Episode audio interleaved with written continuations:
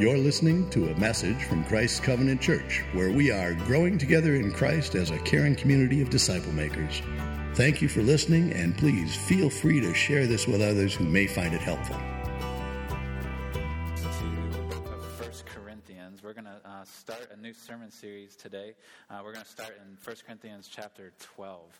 Uh, this is a, a, series of sermons that the pastors and myself and many of you have been uh, anticipating for quite some time, that we've been praying a lot about, uh, that we've been seeking the Lord regarding. And so I'm confident that uh, the Word has power in of itself, but even as we come behind it in prayer and seeking the Lord together, I'm confident that He'll accompany it today and even in the weeks ahead uh, with power, with clarity, with unity. Um, but I want you to imagine uh, our church, as it were, uh, standing at a doorway. Okay, I know that may be hard to imagine, but, but standing at a doorway 15 years ago or so, 14 or 15 years ago, even years before I was part of the church, mo- before most of you were part of the church, uh, about 15 years ago, a door, I would say, was opened by our church family. Uh, as our pastors went through this very book of the Bible and even these very chapters that we're going to look at the next several weeks, uh, there was a door that we opened up, uh, but that I would say uh, that as a church family, we've yet to fully walk through. That we've yet to actually uh, pass through into the room that we opened. Uh, and what happened years ago, just in a quick summary, was that a dramatic shift took place in our understanding of what people call spiritual gifts or gifts of the Spirit.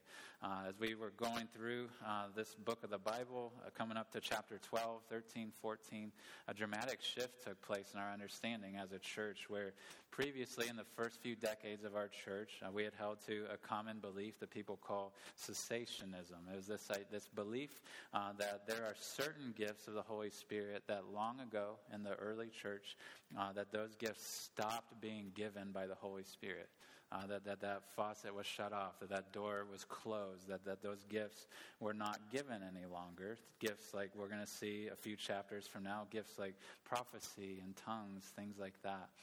But as we came to this section of Scripture, we became convinced that that actually was not the case.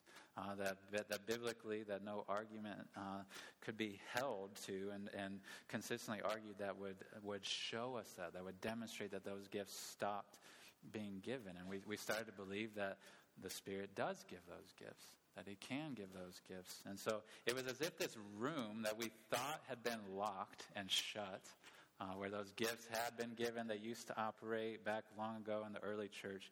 It's as if we assumed that door was locked, and so we just never went to it. We never uh, tried to open it. But as we came to the Word and saw I think the Spirit does give those gifts. We went to that door that we thought had been locked, and as it were, kind of checked the knob and found that it was unlocked, that that it was actually open, uh, that those gifts can be given, that they are given. And that shift in us as a church, those things are things we have not been embarrassed about. We have taught those actively, that belief that the gifts of the Spirit continue. We've taught that. We've taught that. I've taught that even from our, our pulpit here. Uh, so we've taught it. We've uh, updated our church's statement of faith uh, to reflect that we believe that, that the gifts of the Spirit can all be given today and that they're for the good of our church.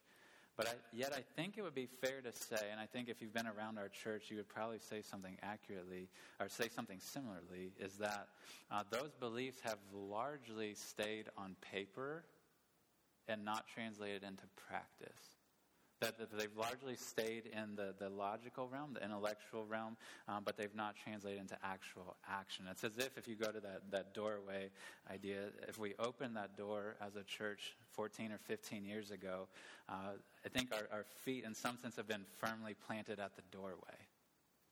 We, we've looked into the room. We've kind of peered our head in, like you can kind of do, looking around the room, seeing what these gifts are like, trying to read as much as we can about these gifts, talking to people uh, who use these gifts.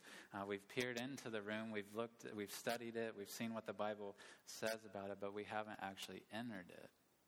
Uh, and there's various reasons that I, I think that we haven't.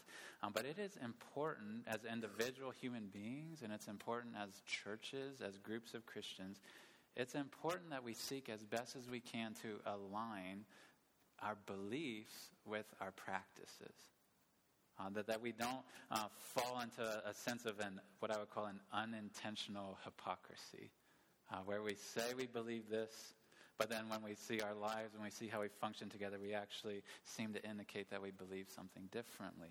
And so, as a church and as pastors, uh, we're wanting to, to guide our church these next several weeks, starting in 1 Corinthians 12. Uh, we're going to slowly move through this text of, of Scripture. And we want to go back to these very texts that years ago were so pivotal to us as a church family, that, that opened our eyes uh, to see that these gifts can be given and are given. We want to go back to them and slowly uh, work our way through them again. And I, I'm confident as we do that, that the Spirit will give us understanding that He'll give us clarity, that He'll help us to ask the right questions and answer them the right way, that He'll guide us to understand what He's revealed here in Scripture.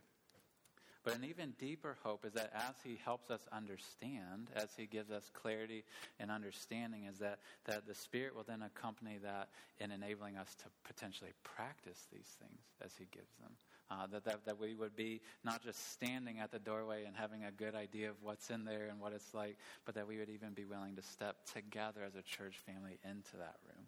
Uh, because we're confident that it's for our good, that, that the, the gifts that are in that room are for our good. Uh, and if they're used the right way, used with the right motive. And so I'm excited for this series. I know there's a lot, lot of questions in people's minds uh, that we're glad to talk about in all sorts of contexts, individually and groups.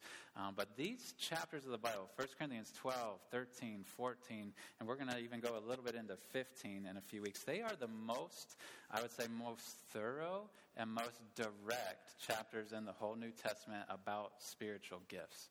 Uh, you see teachings in other parts of the Bible, most certainly, but these are the most thorough and the most direct uh, chapters in the Bible. And if you're anything like me, before you launch out onto a trip, like if you pull up your GPS or if you're old school and just get out a actual map like we used to do.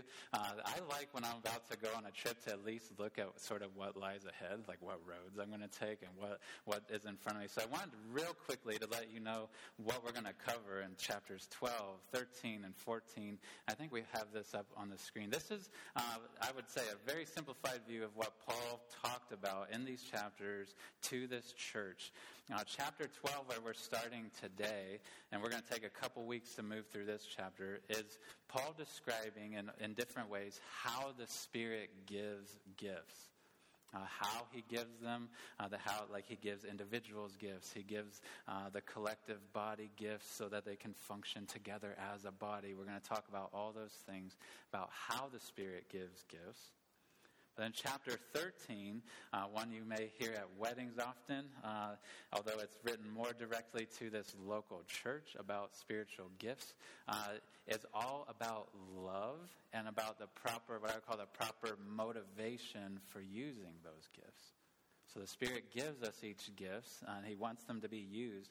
Chapter 13 is trying to help that early church and help us as we read this today to think, what should motivate me when I use this gift, no matter what the gift is, whether it's a speaking gift or a serving gift, whether it's public or private, uh, how should I use it? What should motivate me in using it? And then the last chapter, and these get increasingly, I'll warn you, they get increasingly uh, complex, and we'll have to slow down as we go through these chapters. But chapter 14 is Paul actually giving some instructions about how to use a few gifts in particular.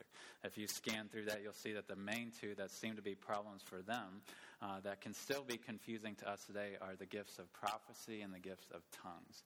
Uh, he spends a lot of time in chapter 14 giving that church instructions about ways to use those, ways to not use them. And so we'll go through that text and see some of those instructions as well. So that's just a real quick overview of kind of the roads we'll be on, what Paul talked about. But uh, the reason I think Paul took such late, went to such uh, intensive labors to write all of this uh, to the Corinthians is because the situation there in Corinth when he wrote this letter was kind of complicated when it came to spiritual gifts. There was a lot going on uh, inside this church. I, I, tried to think of three words that I think we'll also have up on the screen uh, that could de- de- uh, describe what was going on in the life there at Corinth of this church. Uh, if you read through this letter, you'll see right out of the gate, if you read chapter 1, verse 7, for example, you'll see that this church had an abundance of spiritual gifts. Uh, Paul said to them as he was writing his little intro to this whole letter, he said that you are not lacking in any spiritual gift.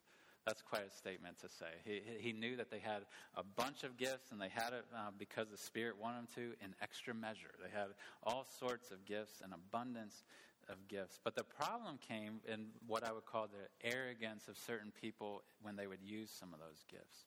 Uh, that you piece together as you read this letter, they had a lot of problems going on.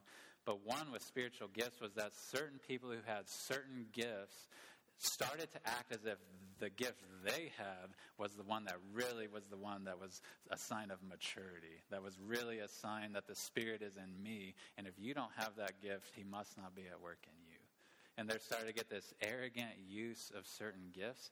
And accompanying that, they started to get kind of, I, I, like the word wonky. They started to get kind of wonky in how they would use these gifts, where they would just use them selfishly. They would just say whatever they wanted, whenever they wanted, and wouldn't care how it landed on people, wouldn't care what it, how it made people feel or what it made, uh, how the impact that it had on their brothers or sisters in the church. So they started to be arrogant and kind of reckless, even, how they would use these gifts.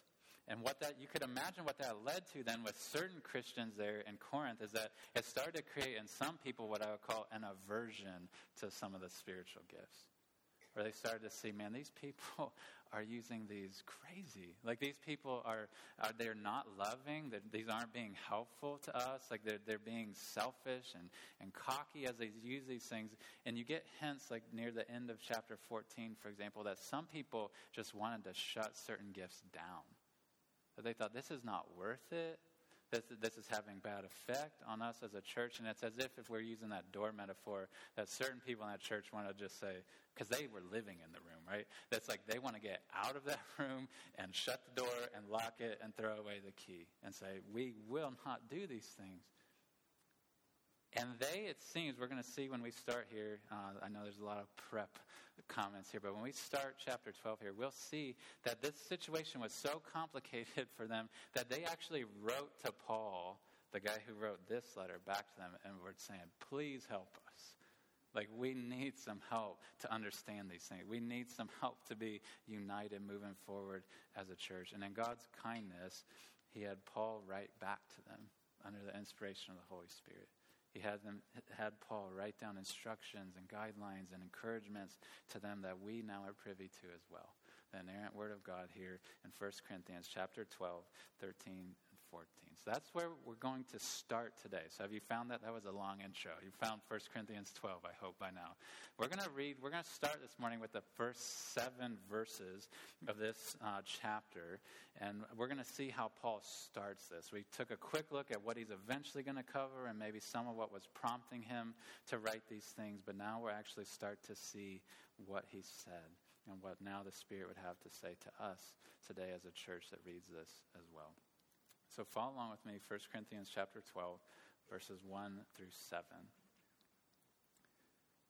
Now, concerning spiritual gifts, brothers, I do not want you to be uninformed. You know that when you were pagans, you were led astray to mute idols, however, you were led.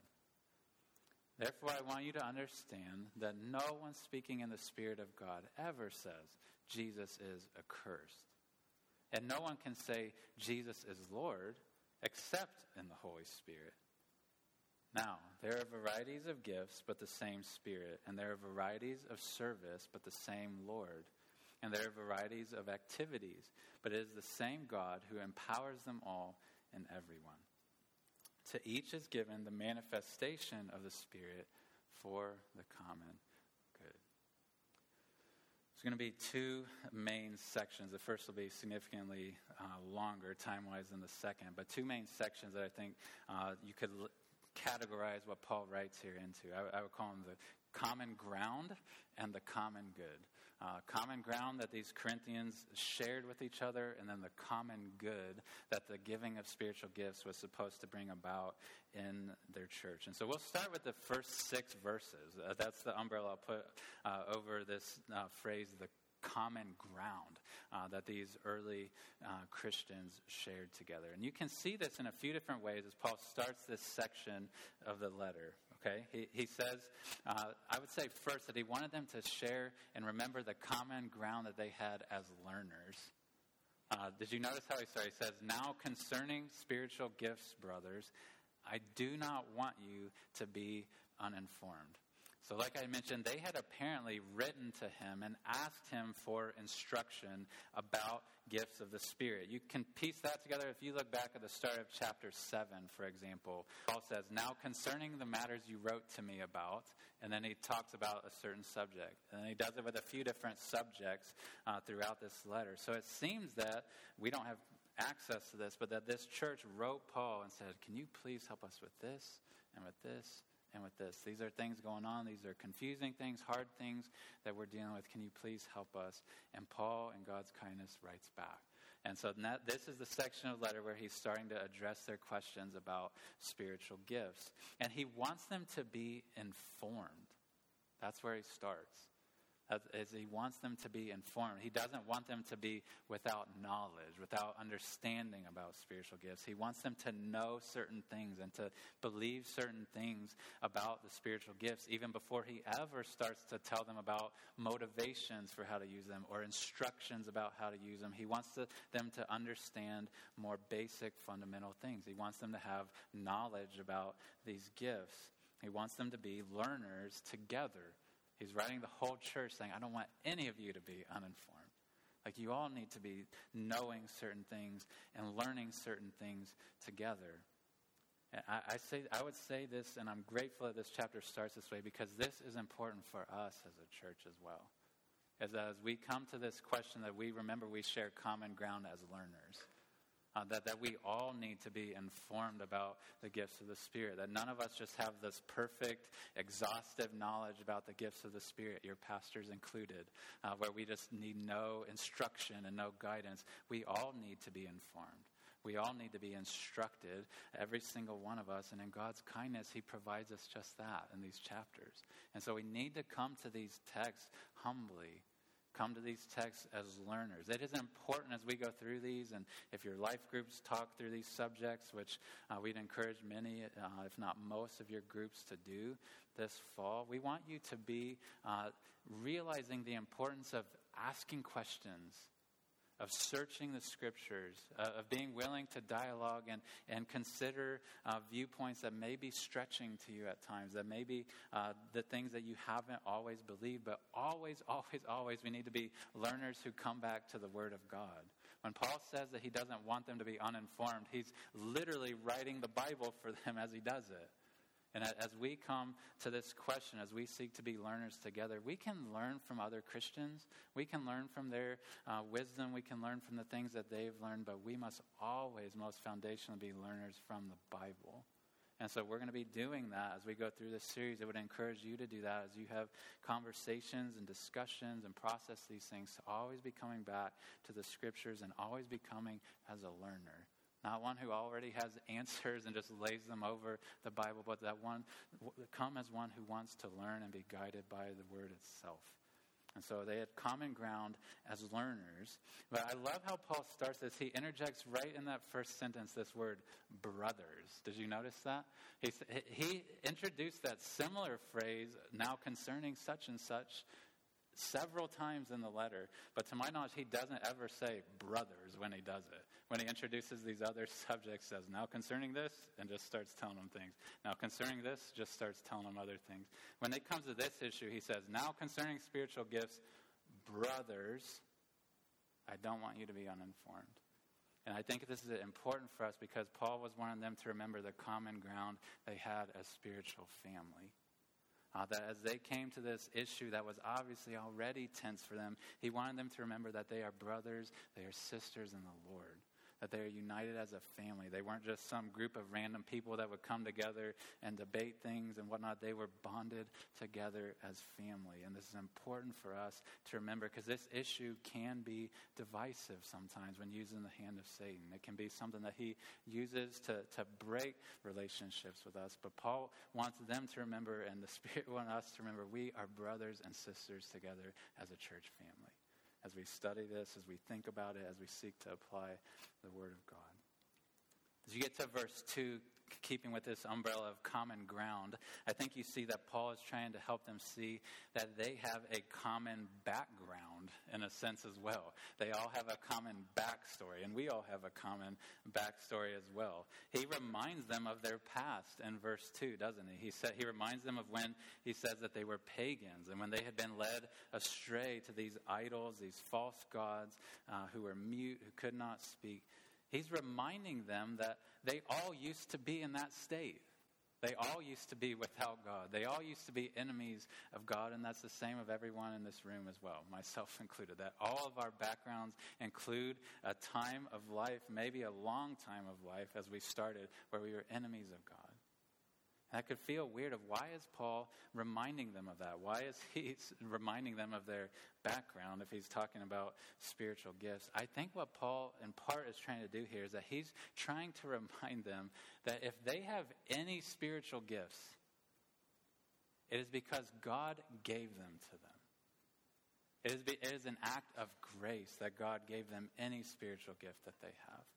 They didn't come into the world as part of God's people with the Holy Spirit, with gifts. They all entered the world as God's enemies, following after idols. And if they possess any gift of the Spirit, and that includes us in this room, if we have any gift of the Holy Spirit, it is because God gave it to us. It's not because it was just innate in us. It's not because we worked hard to get it. It is because the Lord chose to give it to us. And that should cut at our pride. It should cut at our arrogance if we think about the gifts we have and the ways that we use them in the church. Earlier in this letter, back in 1 Corinthians chapter 4, verse 7, Paul had asked them this rhetorical question where he had said, What do you have that you did not receive? If then you received it, why do you boast as if you didn't receive it? And it's this really simple rhetorical argument where he's saying everything you have, especially every good thing you have in life, was a gift to you from God. And remember that when you use it. Remember that when you're considering not using it that, that it is a gift uh, to you. And so Paul points them back here in verse 2 to their background to cut at pride and to remind them that any spiritual gift they have is a, an act of grace. It's a gift of grace from God. And as he moves to verse 3, I would say that he, he's pointing them to the common ground that they share and that all of them in this church have the Holy Spirit already. There was this temptation in their setting, for whatever reason, for, like I mentioned earlier, for certain people to think, well, this is the gift that you will have if you have the Holy Spirit. Like, you may believe the right things, but if you have the Holy Spirit, you're going to have this gift. And a lot of times it was even speaking in tongues, praying in tongues. It was like, that's the sign of the Holy Spirit in your life. And if you don't have that gift, they would sometimes, it seems to think that you don't have the Spirit, or you don't have the Spirit in the same measure as me. And I think Paul, right out of the chute here, is trying to cut against that. And he's saying, yes, there are two types of people in the world. There are people who have the Spirit, and there are people who don't. But the way that you tell the difference between them, the people who have the Spirit of God and the people who don't, he says, is what they believe about Christ. Is do they say that Jesus is accursed? That he's dead in a grave somewhere? If they say that and believe that and live as if that's true, they do not have the Spirit of God. But if they say Jesus is Lord, they have come to see that this man who was crucified outside Jerusalem died in their place. And that after he was buried in the tomb, that he was raised from the dead and made Lord of the universe. And they now realize that they must bend the knee to him and that they get to share an eternal life because of him. If they call him Lord, Paul's saying that person has the Spirit. Like that is the work that the Spirit does in all of his people. He'll give gifts, different measures, different ways to different people. But if someone professes Jesus as Lord, they have the Spirit. I would say it this way this may be my main point under the heading of common ground is that the mark of the Holy Spirit is the proclamation of Jesus as Lord, not the possession of particular gifts. That is the mark of the Holy Spirit, the proclamation of Jesus as Lord, not the possession of certain spiritual gifts. I was, I was thinking of this. I, I, think I may have used this illustration before, but I find it helpful that there's certain families that have certain things that just tip you off that a person is part of that family. Have you ever noticed this? I'm not going to ask you for examples because they may be embarrassing or something we don't like about our family. But sometimes there's certain mannerisms that families have. There's certain looks uh, that are characteristics, even visually, that certain families have that when we see that person, we go, oh, that's one of the Smiths. Oh, that must be one of I don't know, the Washingtons, whoever. Like that, that's so and so. That must be part of so and so's family because we see certain traits in them. If you're looking for traits to mark the people of God, to mark the people who have the Holy Spirit, it is that they profess Jesus as Lord, plain and simple. It's not that they have certain gifts. It's not that they have certain abilities. It's do they bend their knee to Christ and cast their eternal hope upon Him. That is the mark of the Holy Spirit. That is the, the identifying factor in the people of God. This is so important for us as a church family to remember as we start this study, to remember the common ground that we have in this room. To remember the common ground that we share as Christians. That people within our church have different gifts. People have different understandings of gifts, but we all profess Christ as Lord. Amen? We agree on that. And that is the most miraculous work that the Holy Spirit does, is to change a heart that hated Jesus into a heart that loves him.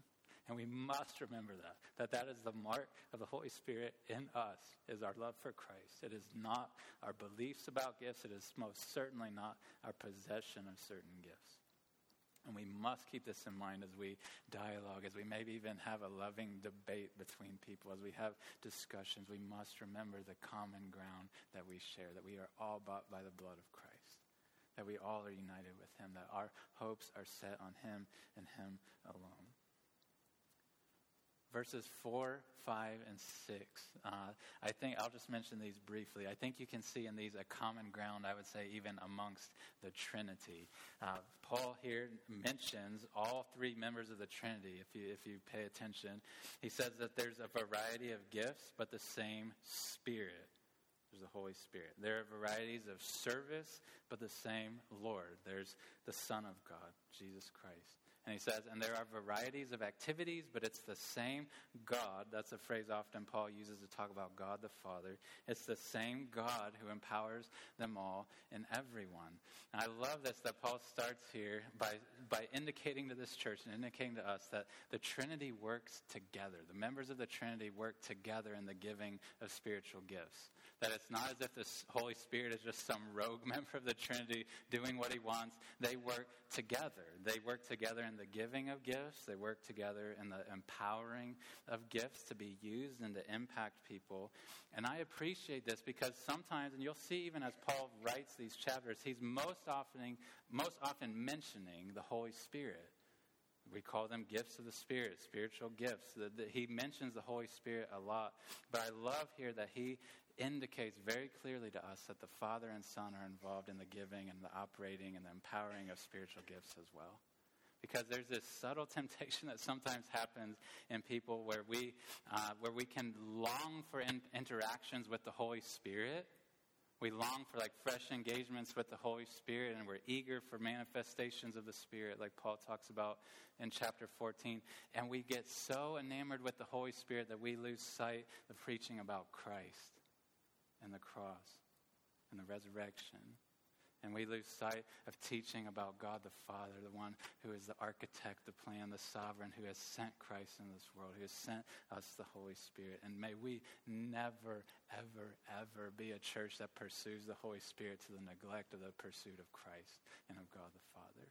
They work together. They are inseparable, always have been, always will. I was thinking, I'm trying to think of an illustration to describe this, and I was, I was talking with my kids. I was thinking about how when we go to Stephanie's parents' house, uh, we call her parents Mama and Papa. I don't know what words you guys use to describe grandparents. Uh, we call them Mama and Papa. And oftentimes, when, when they give us presents, we, for whatever reason, when they give us gifts, especially to the kids, will often say, that gift was from Mama. That's how we'll say it. Like, and we, we say that gift was from Mama. And we don't mean to exclude Papa. We don't mean to exclude him, but she's the one who thinks the most about giving the gift. She's the one who goes to the store or goes to the garage sale in her case. Uh, she, she finds wonderful gifts to give to us. And we love that. She's thoughtful and she thinks of wonderful gifts to give to our family. But we often forget that Papa is the one who is working in the marketplace. He's the one who day in and day out is gaining income for their family for them to be able to use together. And so those gifts, even though she's the one who's most forward, at the most front end of giving the gifts and picking them out and finding them for us, they come from them collectively. And that, that same is true with gifts of the Spirit. The Holy Spirit is the one who's spoken of as giving gifts empowering gifts most often, but those gifts come from Christ and they come from God the Father as well. So there's immense common ground that we share. There's common ground that the members of the Trinity, the persons of the Trinity share. But Paul now, as he gets to verse 7, he shifts gears briefly and he talks about these gifts being for what I would call the second umbrella, the common good. So there's a lot of common ground they share, but he wants to end this little section today by talking about the common good that these gifts are to bring about. In verse 7, he says this To each is given the manifestation of the Spirit for the common good. There's a lot that he packs into this statement. First, he says that to each is given a manifestation of the Spirit, or the manifestation of the Spirit. That's important. He says to each is given. You probably already know this, but I would encourage you to believe this and internalize it that each of us, if we are Christians, have been given a gift, if not many gifts, by the Holy Spirit. No exception every Christian, as the Spirit indwells them, is given at least a gift, if not many gifts. And there's a variety of them. We saw that in verses 4, 5, and 6, right? There are varieties of gifts. There's different kinds of gifts that are used in different ways. We'll get a few weeks to work through some more explanations of these as he goes down through chapter 12. But I want you to see that each of us is given a gift. Every single one of us is given a gift. And that means that each of us must play a role in the life of the church God has placed us in. That He has given us gifts, every single one of us, not just certain gifts to certain people who uh, lead certain things or on stages or whatever you want to think of. That they, we all are given gifts. To each is given a manifestation of the Spirit. We're going to hammer on that the next several weeks because we want us each to know our value and importance in the life of the church. That there is not just certain gifts that, that, that work in extra measure than everybody else's gifts are sort of diminished, but we all have gifts. We all have contributions that are essential to the life of the church. And if we're not operating in those things, then we're not experiencing the common good that we can if they're being used. There's some diminishment of the common good that's developing in us if we don't use those gifts. And he says, To each is given, listen to this, the manifestation of the Spirit.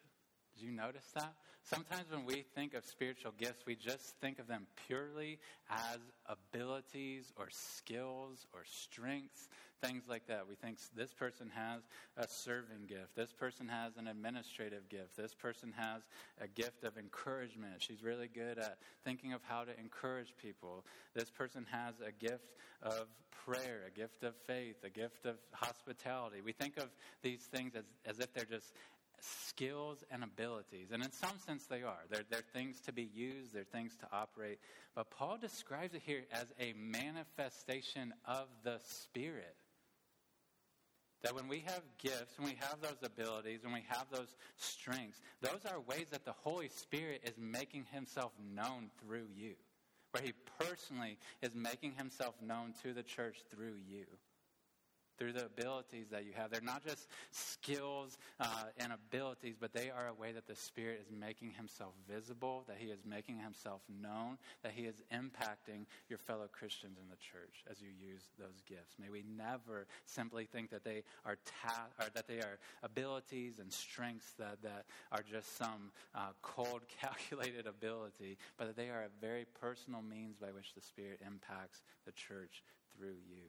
And when he says that they're manifestations of the Spirit, that means they're to be seen.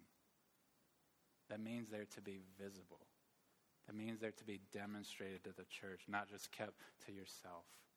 That if he gives you gifts, they are to be used, they are to be seen because they're a way by which he builds up the church. And he says that they are given for the common good. I'll summarize this point uh, under the common good this way that the gifts of the Holy Spirit are given to build up the church, not to puff up the individual. They are given to build up the church, not to puff up the individual who has them. We ought to be marked as Christians with a sincere and weighty desire to benefit fellow Christians with the gifts God's given to us. Not just to use them to be seen for the sake of being seen, not just to use them for the sake of being applauded and appreciated and patted on the back and recognized, but for the sake of the good impact that it has on others, for the way that it builds up encouragement and faith and confidence in other Christians. It's as if God gives us, we like to use gift cards in our day and age. It's as if He gives us a gift, a gift card, but says you must use it on others. Like you cannot use it on yourself. Like, I'm giving you this gift cannot buy stuff for yourself. That is out of bounds. It is always 100% to build up other Christians. That is what he is saying. These gifts are there for the common good. And yes, we are part of the church that's benefiting from uh, the gifts that we use. So we can have some remnant effect where we're built up ourselves through a gift. But the primary benefit of using your gifts is for the edification. That's why we're calling it the building up of the church. The use of all gifts is for the building up of the church. And when we remember that gifts are for the common good, this should mark us with humility as well. John Bunyan, the man who wrote Pilgrim's Progress, uh, wrote in his autobiography, he wrote a quote uh, that I, I, came across again this week where he was talking about people who have gifts of the Spirit, or maybe who have them in extra measure. And he said this. It's kind of some old English, but I think we maybe have this on the screen, uh, this quote from John Bunyan. Uh, if not, I'll just say it slowly. Uh, but he says, imagining this person with a lot of gifts. He hath cause to walk humbly with God and to be little in his own eyes, and to remember withal that his gifts are not his own, but the church's, and that by them he has made a servant to the church. When God gives us gifts, whatever they may be, they are always to be used for the church. They're always to be used for the benefit of other Christians, and that should give us a sense of humility and sobriety, but also excitement to say, man, God can use me. He, he will use me. If we're all given gifts, and all the gifts are for the benefit of the church, that means if you're a Christian, God wants to and will use you to build up fellow Christians. That is exciting. That ought to motivate us to say, What is my gift? What are my gifts? How can I use them to build up the church? And I love that he ends this phrase. He says that they are for the common good. I want to end with that today. He says that the gifts of the Spirit, and he's not sorting them into categories here, but all of them are for the common good. That there is good effect that comes from proper use of each and every gift that's described in the Bible. There's good effect. And I completely understand that we have sometimes some nervousness or we've seen abuses of certain gifts. We, I have an aversion to those things just as many of you do. When there's, when there's gifts that are misused, when there's gifts that are used improperly or selfishly or chaotically. But gifts are for the common good. And when they are used the right way, when they are used with the right motive, they build other Christians up. They have a good effect on the church. And so may we, as we approach this subject in the weeks to come, as we deal with delicate things and sometimes things that may create, create an aversion in our heart to say, I just want to keep that door shut. May we remember Paul's phrase here, may it be lodged in our head that these gifts are for the common good. They are for the church, they are for the good of Christ's people. Paul wanted to inform these Corinthian Christians. He wanted he wants to inform us. The Holy Spirit wants to inform us as well. He wants us to ask questions. He wants us to think. But in these chapters, we're going to see Paul wanted to inspire the Corinthian Christians as well. He didn't want them to just know all the right answers and have all the right logical answers about the spiritual gifts. He wanted to inspire them to use them in the right way, to, to inspire them to use them with the right motivations. And that's on the heart of our pastors as well in the next couple weeks. Is not just that we would know all the right answers, although we start with understanding, but that we would be inspired as well to use these gifts, to sense what gifts has God given me? What gifts has God given you? How can we use them to build each other up? So he wanted them to be informed, he wanted them to be inspired, but he also wanted them to be instructed. To not just think, well, if I just have right motives, I can use gifts however I want. He wanted to, them to be instructed in how do you use it? What do you do? What do you not do? And we're going to cover that as well as we walk through these passages of Scripture. We're going to be informed. I trust that we're going to be inspired, and I trust that we will be instructed by the Word of God as well. But may we remember that these gifts are for the common good uh, that they're for the good of Christ's people.